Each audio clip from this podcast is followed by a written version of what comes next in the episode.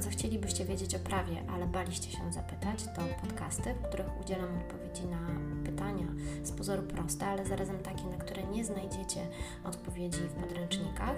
Co więcej, na pytania, które nie do końca wiecie komu zadać, albo nie wiecie jak, a mimo tego macie pewne wątpliwości. Zapraszam do słuchania.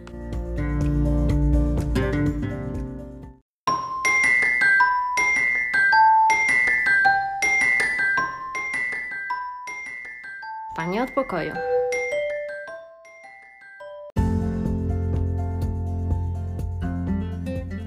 Zacznijmy od początku.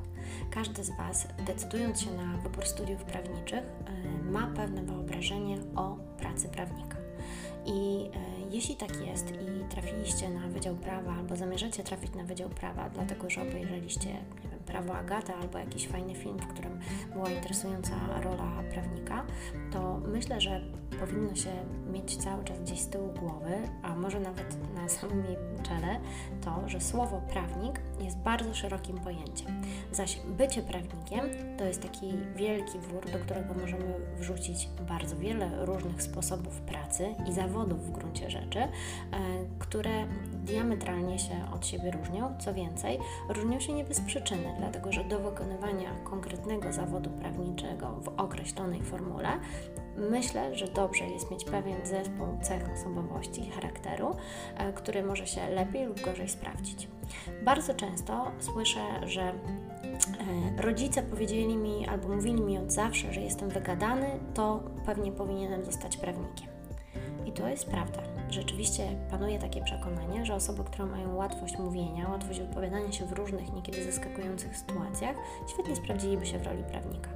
I e, wydaje mi się, że mm, często właśnie filmy czy seriale faktycznie powodują, że można w ten sposób prawnika postrzegać. Prawnik to jest ten, który jak go wyrzucisz drzwiami, to wejdzie oknem, jak wyrzucisz oknem, to wejdzie przez komin. To jest człowiek, który jest postrzegany jako osoba, która wszystko załatwi, szybko to załatwi, a oprócz tego opływa w jakieś takie luksusy, żyje mu się świetnie i ma doskonałe życie. I tak bywa, ale nie zawsze.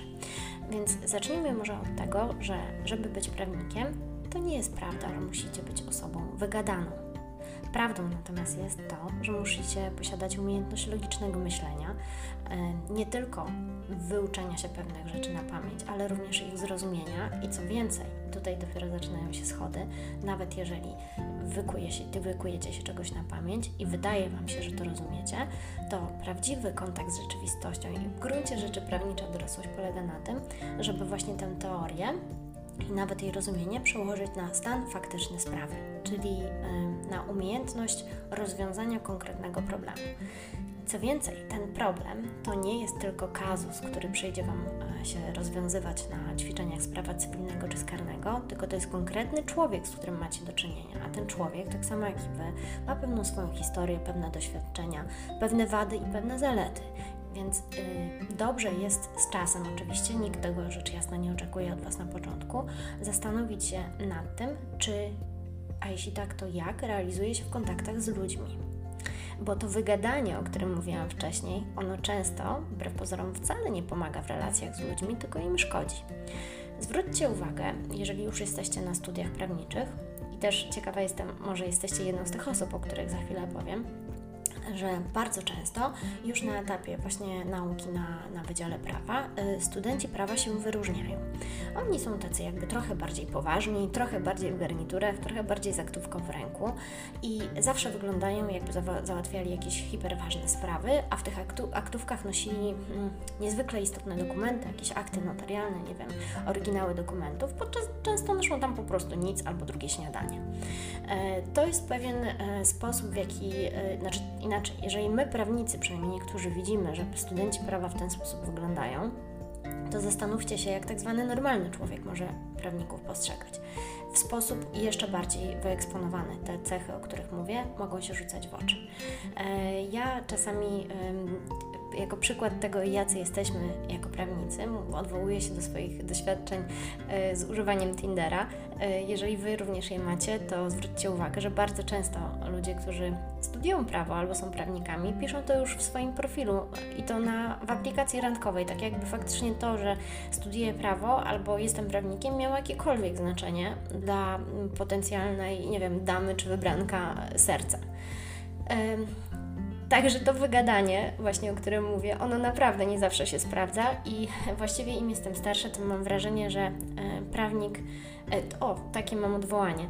E, widziałam nawet dzisiaj taki obrazek, że dorosłość polega, znaczy i w ogóle opanowanie polega nie na podnoszeniu głosu, tylko podnoszeniu brwi.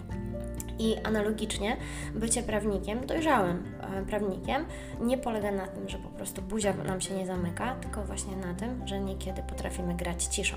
Więc nie, mm, nie przeceniajcie e, tej tego wygadania, dlatego że ono nie jest po prostu kluczowe, o czym pewnie będę mówiła w dalszych e, odcinkach tego podcastu.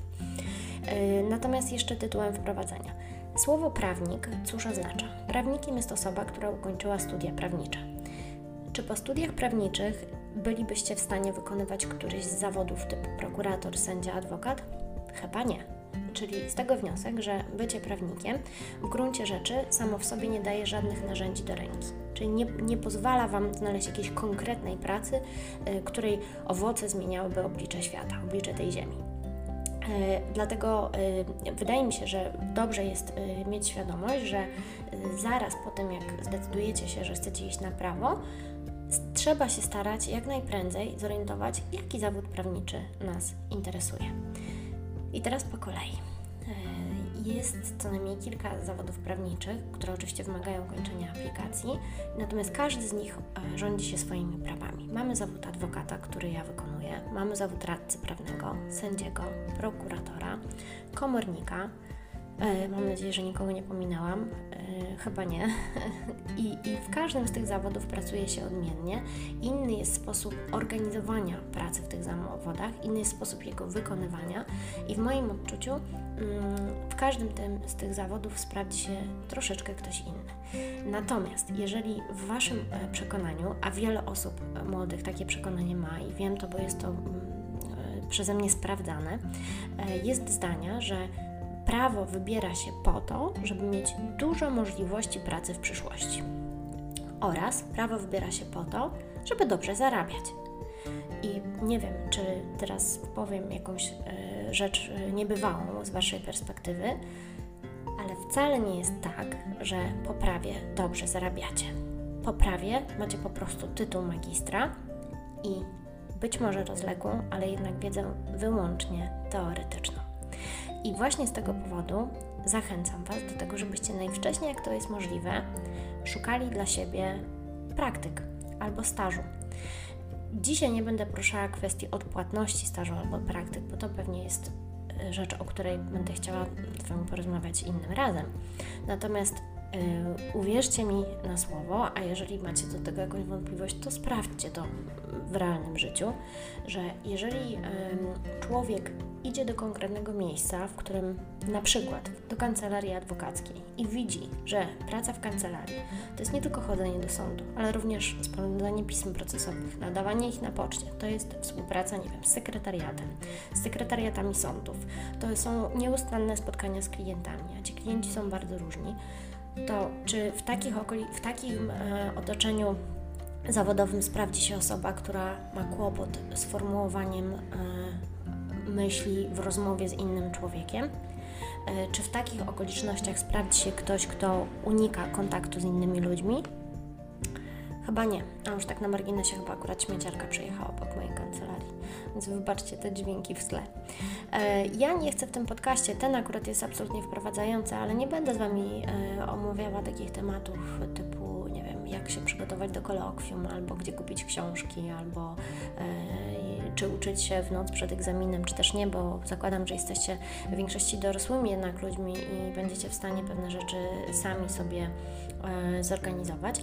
I natomiast w tym podcaście wolę mówić Wam o tym, po pierwsze, jaka wiem, że jest, jakie wiem, że są oczekiwania wobec studiowania prawa, a jaka jest rzeczywistość.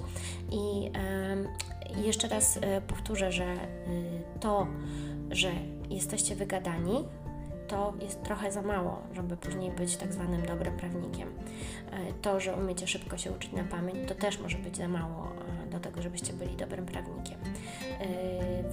E, no, chyba, że chcecie się zaszyć gdzieś w swoim gabinecie i pisać książki, natomiast też zapewniam, że książki teoretyczne, które prawnicze, które nijak się mają do rzeczywistości, do praktyki, do tego, jak faktycznie w zawodzie prawnika e, pomaga się ludziom, e, czy też podmiotom jakimś gospodarczym, e, to, to, to te, takie książki, takie publikacje też nie są wiele warte. Reasumując zatem, w tym podcaście, właśnie nie w tym, tylko w kolejnych jego odcinkach będę chciała powiedzieć Wam o tym, kiedy zacząć praktyki, może trochę o tym, jak ich szukać, czy praca za darmo to jest w ogóle coś, nad czym warto się pochylać. Opowiem Wam też o tym, e, jak bardzo ważna jest tajemnica zawodowa i czemu pod żadnymi pozorami e, nie można o niej zapominać. E, myślę, że opowiem Wam też o tym, jak to w cudzysłowie się szuka klientów, w jakich okolicznościach można ich znaleźć, to też w cudzysłowie.